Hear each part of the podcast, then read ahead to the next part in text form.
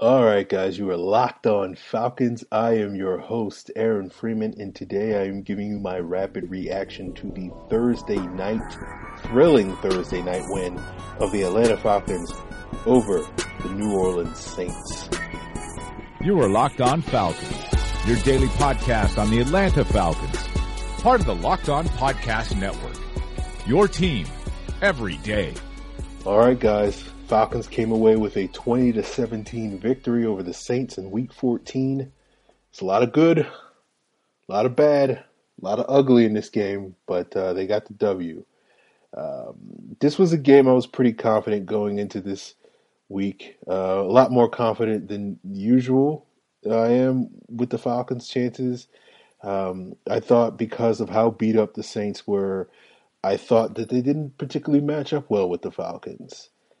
And, you know, we were all worried about Alvin Kamara and Ingram, but I didn't think the Saints had a whole lot to throw else at the Falcons offensively that would give us trouble. I, I know Michael Thomas is, is, a, is a good receiver, but I had a lot of confidence in Trufant and Alford um, to not think that he'd go off in this game. Of, of course, I was wrong on that. Not the first time, won't be the last. And he had a pretty big night, ten catches, one hundred seventeen yards, and a touchdown. Um, and then had a big catch towards the end that almost set up what could have been, thanks to Dan Quinn, uh, a go-ahead score late in the fourth quarter. Kamara got hurt on the opening series, so we didn't really get to see a whole lot of him. Ingram had a, a good game sort of filling in. He got hurt late, um, finished with ninety-two uh, total yards, forty-nine on the ground, forty-three in the air. Uh, proved to be very difficult for our defensive tackle. Um, I wasn't necessarily confident that the Falcons defense would be able to put the clamps down on the Saints offense and, and shut them down by any means, but I thought pretty confidently that, like, because the Saints really only had Kamara and Ingram, I just didn't think a, a two-headed running back-led offense was going to be able to put like thirty-plus points up on, on the Falcons defense. Um, and so I, I felt reasonably confident that the Saints defense, even though they played well this year, I don't think they match up particularly well with the Falcons. Sure, they have Lattimore. Sure, they have Cam Jordan. But outside of that, like with their slow linebackers, I didn't think they really stood a chance against our running backs. And we, I knew we could run the football effectively on that defense. I knew Sanu, or I, I thought Sanu uh, going up against Vaccaro would be a, a favorable matchup. I figured even if Lattimore played really well against Julio, he wouldn't shut him down. He would, you know, Julio would still make a couple of plays here and there. It just might be, you know, another one of those like four catch, you know, sixty yard stat lines or something like that. Um, and I also thought the play action would be effective. So I, I thought this game really sort of played in, in the way these two teams matched up, at least for the, the Falcons offense going against the Saints defense. I thought it played to our strengths. Uh, for the most part, uh, not that I, you know, not that I didn't think it was possible the Saints could win this game, but it was just like it's a good matchup. This isn't a Vikings game, um, but you know, it was tough watching this game because the Falcons, for a, a big portion of it, were playing from behind most of the second half. They they came through. Um, you know, they started pretty strong, I thought, in the game. Then they, things really fizzled out at the end of the first half. Thanks, Dan Quinn.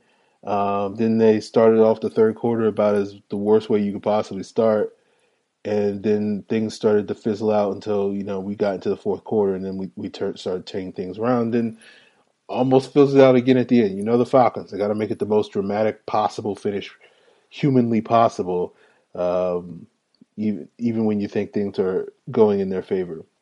So let's let's talk about the bad slash ugly. Let's get that out of the way first. I want I want to end this podcast on a positive note for once.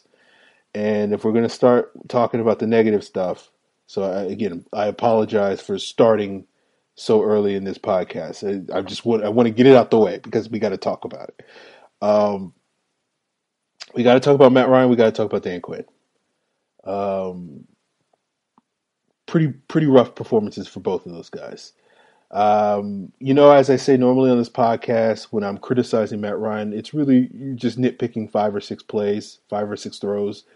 Um, and for the most, you know, for the most part, for the other fifty, sixty some odd plays, it, you know, he's either really good or, or, or sometimes even great, but not tonight. No, no, that he was, he was really off his game. His footwork seemed a little bit off to me last week with some of the throws that he missed. And it seemed like early on in this game he missed a couple of throws just because he his feet were a little happy. Maybe that's owed to some of the pressure that the Saints were able to create early in this game. But it was it was really the poor decision-making. Um, he threw basically five picks in this game. Luckily, two of them were dropped by his Saints defenders. Um, so only three show up on the stat sheet. One of those was, wasn't really on Matt Ryan because Hooper dropped it. Um, but his pick to Lattimore at the end of the of the first half and his pick to Marcus Williams in the end zone were, were pretty bad decisions. Um, I'll circle back to the Lattimore pick because I'm much madder at Dan Quinn for that specific play than I am for Matt Ryan, but the Williams pick was really just an inexcusably bad pass. He really underthrew Julio in that play. Um, it seemed like Matt Ryan was playing fast. It seemed like he was trying to do too much. You know, he was he was throwing things. You know, there was a, there was that drop pass by Teo. I know they dropped interception by Teo. I know there was a flag, and so it was a free play. But it was just one of those things where it's just like, dude, you're not Aaron Rodgers. You're not going to run to your left, throwing it across your body, and, and, and throw the ball, you know, fifteen, twenty yards down the field or, or whatever it was, and, and make that throw. That's just not your game. Um, so it, it was just stuff like that that was just like, what is going on? Um, we don't talk about Matt Ryan all that much on this podcast just because he always gives you, or at least from my perspective, he always gives you that B plus or A minus level performance every week, and it's it's kind of boring. It's just like, yeah, it's good. He, Matt Ryan's fine. Um, but sometimes you get some of these, like, you know, maybe a, a D level performance, and maybe if, if, if I'm not being too hard on him, uh, certainly no better than the C minus. I, I think C minus would be very generous. Um, but, you know, and I, I do hate when Matt Ryan has one of these bad performances like that. You have people that come out of the woodwork like, Matt Ryan stinks and he can't win big games and we need to get, you know, the, like, it's just like people, it, it always seems to be a referendum on Matt Ryan as the Falcons starting quarterback, as his career goes. It, it's always the case with quarterbacks like this. You know, they did this every time Tony Romo had one of those three pick games. It's like, oh, Tony Romo, he'll, he'll never win the big one. And it's like, he has like three of these games a year, guys. Y'all never, you know, whatever. And it's the same thing with Matt Ryan. But I also, at the same time, I, I don't like those people, but I also hate the people that are sort of like reactioning, reacting to those people, which are basically they never, ever criticize Matt Ryan because all they wind up talking about all week is about they just refute those people. And it's like, you can't even acknowledge that Matt Ryan had a bad game, which he did. Like, it's it's one game. Let's just talk about the bad game that he had. Let's all acknowledge that together and not try to spread it out to be more than what it is, just one bad game. You know, he's going to have a couple of these a year, and, and you're just glad in this instance that he, you know, that the Falcons won this game despite him playing pretty crappy for uh, at least a good portion of it. Now, let's, let's talk about Dan Quinn. Now, wait, you know, before we get to Dan Quinn, I want to let you guys know that, you know, upcoming this weekend, Falcons are going to be off, but that doesn't mean that the N F L action stops. Check out Locked On N F L with Matt Williamson uh, for his picks and his assessment of what's going on in Week fourteen this weekend. All right, let, let's talk about Dan Quinn because this, you know, we talk about, like, Matt Ryan's performance was vastly overshadowed by what Dan Quinn was. I don't even know, man. Like, this is now going to be a running punchline. Like, it's like, seriously? Like, what's going on, man? His decision-making at the end of the first half was terrible. You know, the Falcons had two timeouts left with, like, under a minute to go. They're driving down the field to try to get some points to extend their lead going into halftime and get the ball back. And they don't call timeout. Like, they lost two whole plays because of Dan Quinn's inability to call timeout. They, they, they, then they called the timeout after the officials reviewed it, which I guess makes sense because it was a continuation play and it would have, you know, the clock wouldn't have stopped once they reviewed Taylor Gabriel's catch. Um, but like, why didn't he? And then so they had to use a timeout to stop the clock at fourteen seconds. But why didn't he use it when it was like twenty-five or twenty-six seconds after the catch? You know, call it right there. Boom. You know, uh, it makes no sense. So then they wind up with one timeout left with fourteen seconds left, which basically means they only have time for two plays. And they're, you know, at the, I think that the Saints like forty-two or something like that. So they're basically like, we only have time to make one throw, call the timeout and kick a field goal. And so they just basically make a short pass to try to kick the long field goal to to make sure that, in, and of course, Lattimore squats on it on the throw to Julio, picks it off. Thankfully, Julio made a touchdown saving t- tackle because Lattimore was going to score on a pick six. Shades of uh, the Green Bay Packers playoff game from twenty ten.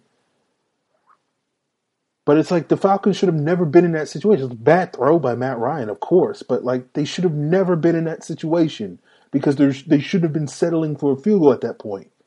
They should have had, you know, two more plays to try to get further down the field, taking shots down the field, not letting, you know, predictable plays. It's not, it's not Sark's fault. It's not Matt Ryan's fault. It's Dan Quinn's friggin' fault.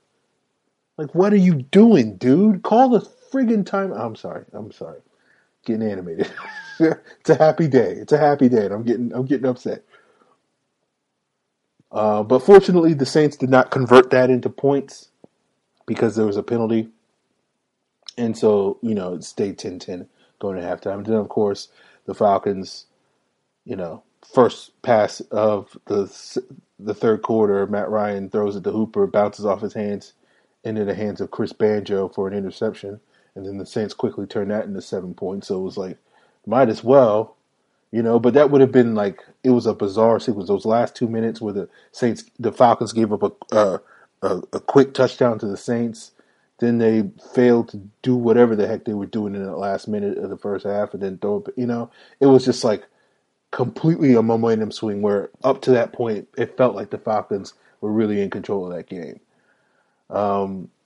Circling back to Dan Quinn, you know, he really botched it again at the end of the, of the game as well. Didn't accept the holding call for for those of you that were by that time too drunk to, to be paying attention to what was going on, because I was baffled. I was like, what? They didn't accept the penalty? Like, what is happening? Or maybe, you know, you're listening to this because you missed the game. The Falcons had a twenty seventeen lead with less than four minutes left. Michael Thomas made that big catch. thirty-five-yard gain, get the ball in the Falcons' territory. The Saints then a few plays later get it down to the Falcons' twenty-four with the two-minute warning hit, and, and they're facing a third and one. Tack McKinley does a great job getting pressure against Ramcheck, gets flagged for a holding call, and, and the pressure forces Drew, Drew Brees to, to, to throw an incomplete pass. And, you know, if the Falcons accept the penalty right there, it's third and eleven at the at their thirty-four. But for some reason, Dan Quinn doesn't do it, and it's fourth and one instead at the twenty-four, which I sort of understand the reasoning why he did that, but it, it doesn't make it the right reasoning. Like the, I'm assuming the reason he did it because he wanted to preserve as much time for the Falcons to get the ball back, and for some reason he made the assumption that, you know, the Saints, uh, maybe he thought the Saints would just kick the field goal or something and not try for it on fourth down. Or maybe he just thought like, well, fourth down is one shot. I'm confident enough in my defense that they'll get the stop on a fourth and one, but I'm not confident enough and then they'll get the stop on a third. And, like, it didn't make any sense. Like, I don't know the numbers off the top of my head, but I, I know when people talk about going for it on two-point conversions and going for it on, on fourth and short, they talk about the conversion rate is like fifty percent. You got like a fifty-fifty shot. That's why people say, like, you should go for it in those instances. It's somewhere close to that. I don't know if it, it may be like forty-two percent or something, but it's it's somewhere close to a coin flip. And, but I know, like, you know, I don't know off the top of my head again, but, like, I'm pretty confident, like, a, the chances of you converting, like, a third and eleven are, like, twenty percent or less. So it's, like, force them to have to try to convert the third and eleven, and presumably if they don't convert the third and eleven, at that point they're going to kick the field goal, not go for it on fourth down, right? So, like, you know, yeah, it gives them two shots to convert, but it's like they're probably only going to take one shot, and you're giving them the much more favorable scenario.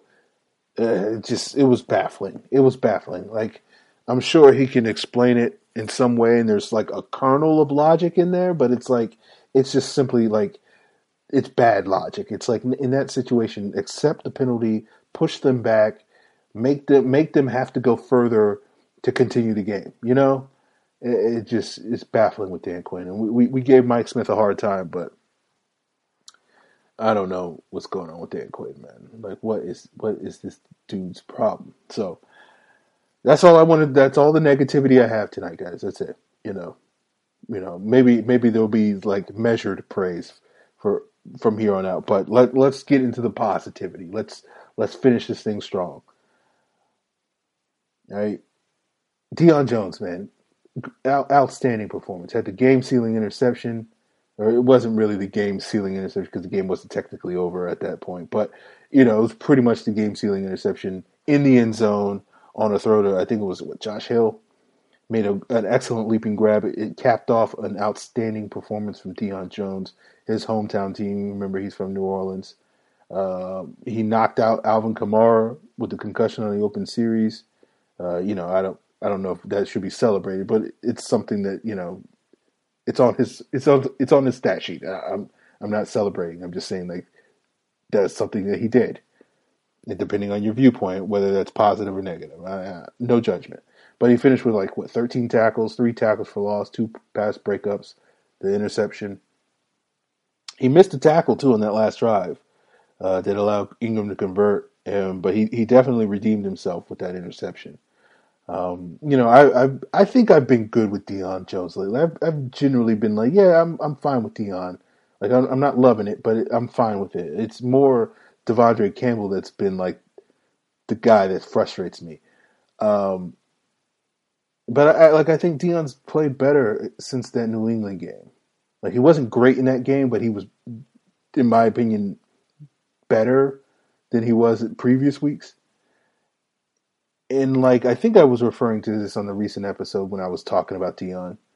Um, it was like you got to make the plays. Like, he made mistakes in this game. Like, again, he missed some tackles, but it's like you want to have that scale balanced with a lot more positive plays than the negative plays. Like, he's never going to be that guy that's going to, or I won't say never, but it's unlikely that he's going to be that guy that, you know, he's going to be this run thumper and this all around guy that makes all the good plays and, and never makes mistakes, because his style of play is sort of conducive for him missing tackles and, and sort of doing these things and, and make, not being able to make every tackle in space and whatnot. But like when you can, when he can be be a, a force in coverage, showcase that speed and range, fly around, hit guys, make some of these plays, and as long as he can just minimize the missed tackles, like we, we'll take one a game, you know, maybe two, you know, but uh, like you know, and that's what you want to see from him. Like, it's like, you know, I don't expect him to play this way every week,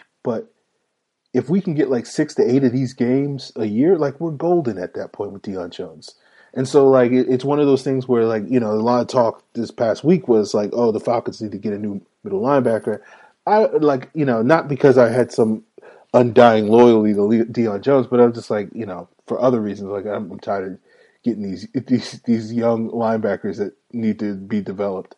Um, and I'm just like, you know, let's see what Deion can do. He's fine. Like, I don't love him, but he's fine. And this game was sort of like, yeah, this is why he's fine, you know. And I'm hoping, you know, two weeks from now when we face the Saints again, I'm assuming Kamara's going to play in that game, so he won't uh, get quite the reprieve. So we'll, we'll see him probably tested a little bit more, but maybe he's got another one of these games in, in, in his back pocket. He seems to be very motivated to to, to dominate the Saints, because he did it, you know, last year as well. Um, so it's like, yeah, you know, Deion, love you, man. I'm hard on you. I'm hard on you, but because I, I know you're capable of doing this. It's like, do this, you know, again, like, do this six to eight times a year and we're good. I'll never say a bad thing about you ever again, man. Um, defense overall, I think, was a, a positive. You know, again, they weren't perfect. You know, they they they got, you know, they gave up a lot of, it seemed like they gave up, they didn't give up a ton of yards on the ground, but they certainly, I wouldn't say the run defense was good. The pass rush was anemic for, you know, most of the game. But, like, they, they made some key stops in the second half. Uh, Poe had a, you know, the pass rush came alive in the second half. Poe had a big drive-killing sack at the end of the third quarter. You know, it's like the Saints lost their starting left guard in, in Pete. And then they lost his replacement in Calamete in, during this game. So it was like they were on their third string guard, and and the, that third string guard was the guy that screwed up on that field goal at the end of the first half got the penalty. So thank God for Josh Laribius. Uh, thank you, Kyle Shanahan and Mike Shanahan, for drafting in Washington, and whatever happened to him there, he wound up in New Orleans. So appreciate it, Josh. Um, Claiborne had a big sack on the penultimate drive, Saints drive in, in the fourth quarter. Um, and then the Falcons sort of marched on the field and got the go-ahead field goal. Um, again, run game wasn't there. Pass rush was iffy early on. Tackling wasn't consistent. But the Falcons got off the field, particularly in the second half. The Saints were one of five on third downs in the second half. And like I, I think the defense has really sort of stepped up over the last month or so. And this was one of those things I remember talking about several weeks back where it's like, I, I think we need to have defense sort of step it up if we're going to make this postseason run. And I think they have. You know, they're not perfect. They're far from perfect. They're not shutting down teams, but they're doing just enough. They're, they're making some key stops. They're creating turnovers. You know, and they're not giving up a ton of big plays, even though tonight they gave up six twenty-plus yard plays to the Saints. Falcons sort of matched it with five of their own. So, um, you know, good kudos to them. And on that note, I, I do want to turn to talk a, a little bit about the positives of the offense. But first, I want to remind you guys that I'm sure many of you are competing your fantasy playoffs, um, or maybe you're not. And maybe you need, need some tips for next year. There's always next year, right? So check out Vinny Iyer on Locked On Fantasy Football on the Locked On Podcast Network. Let's talk offense. And uh, it was a great day for Devontae, twenty-four carries for ninety-one yards. Um, they fed him just like I wanted them to. I was like, get this guy the ball. We need this guy. He had to fumble late. It was like, what is going on with this? Devontae fumbling late. But thankfully, everyone's favorite guard, Wes Schweitzer, recovered it. Peyton got Sean Payton got flagged for coming out on the field, and that was sort of what gave the Falcons, what really sealed the win after the Jones interception. So it's a lot of bizarre coaching stuff going on tonight. Um, Coleman also had a nice game, ran hard, nine carries, thirty-two yards. We didn't get to see him in the passing game, which was a disappointment, but you know, we'll take it.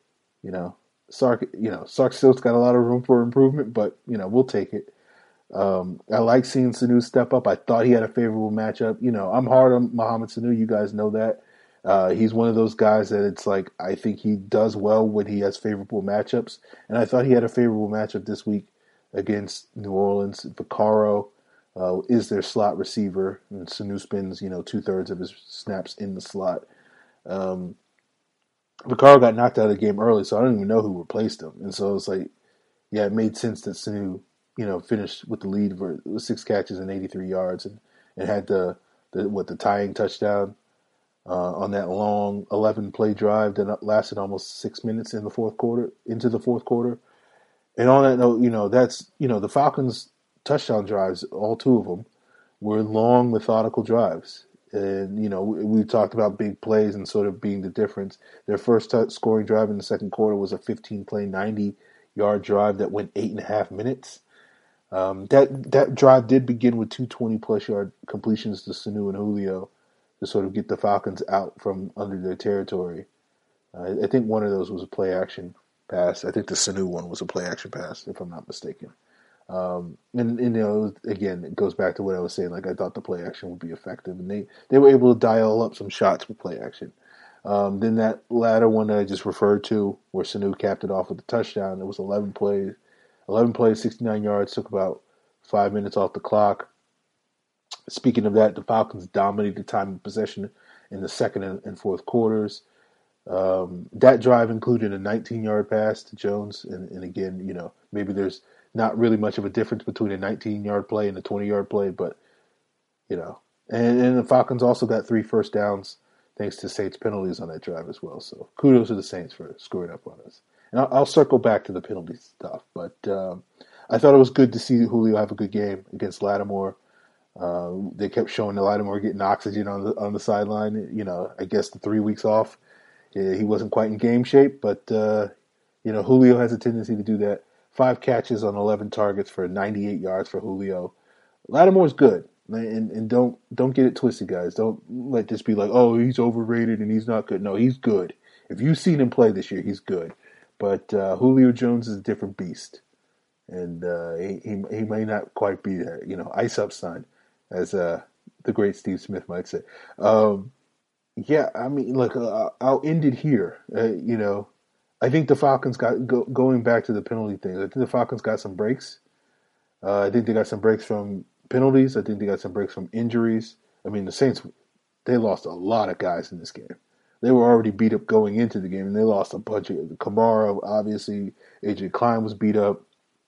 Trey Henderson was beat up. Vaccaro, Sanu, Kelemede, Ingram got hurt. Lattimore, again, was gassed.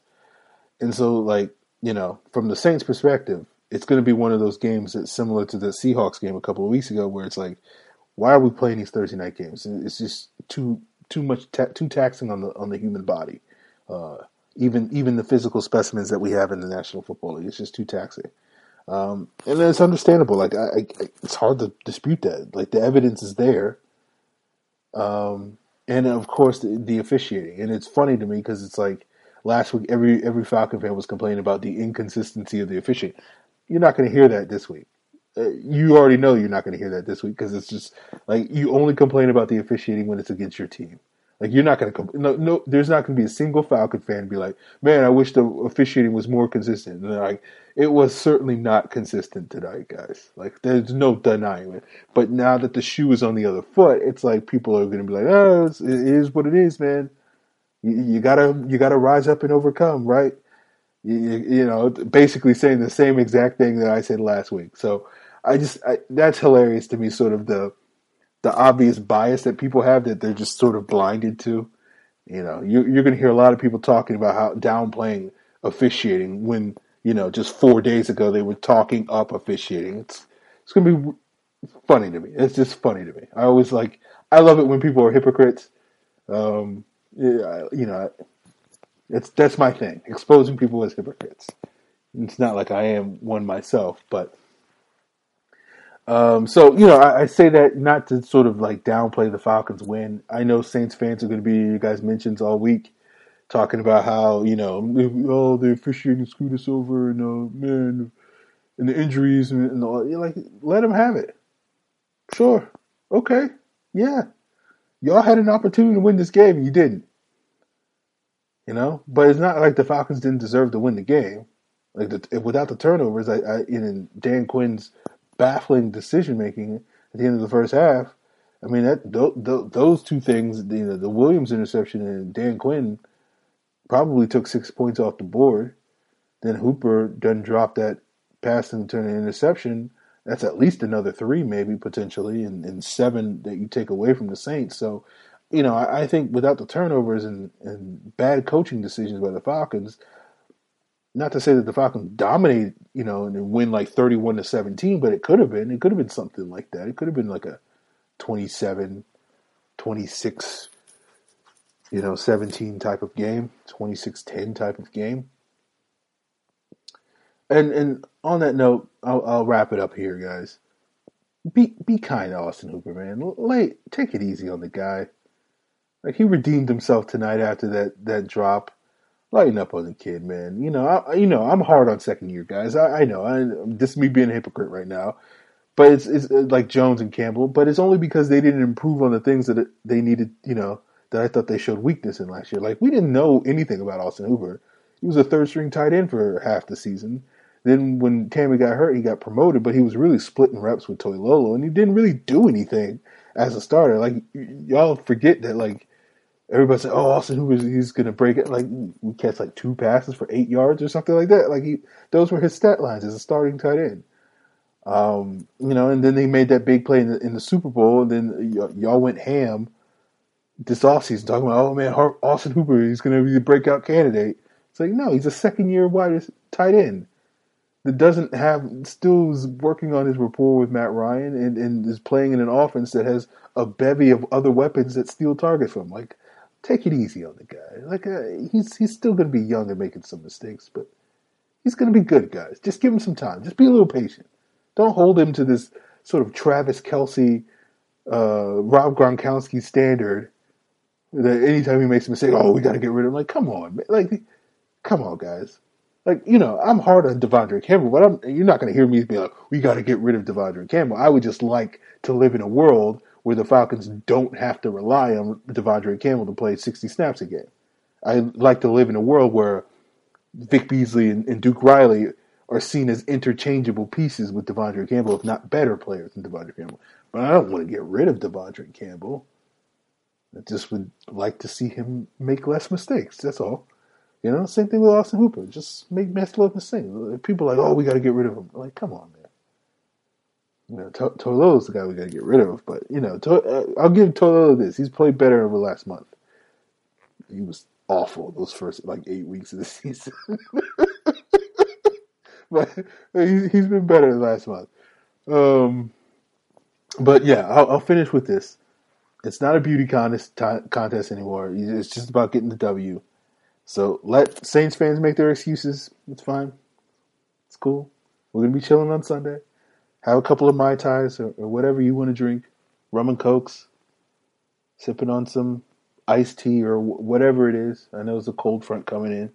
So, I don't know, hot chocolate or something. Um, enjoy the weekend, guys. I am. I'm definitely going to enjoy the weekend. So. Um, just, just you know, let the Saints fan make their excuses. Just let them know that they woke a, a sleeping giant, as it as it were, and uh, we're going to come for that division crown now. They they just gave us some hope for that division crown, and we're coming for it. So, yeah, guys, feeling good. It's late. I got to get up in like three hours for work. So, rise up, Falcons. You are Locked On Falcons, your daily Atlanta Falcons podcast, part of the Locked On Podcast Network. Your team every day. All right, guys. I actually went and looked it up. Um, chances going back to twenty thirteen, last five years or last four and three quarter seasons, the chances of you converting a, a fourth and one is sixty-five percent. The chances of you converting a third and eleven is twenty-six percent. Come on, Dan Quinn, man. You're killing me, Smalls. You're killing me.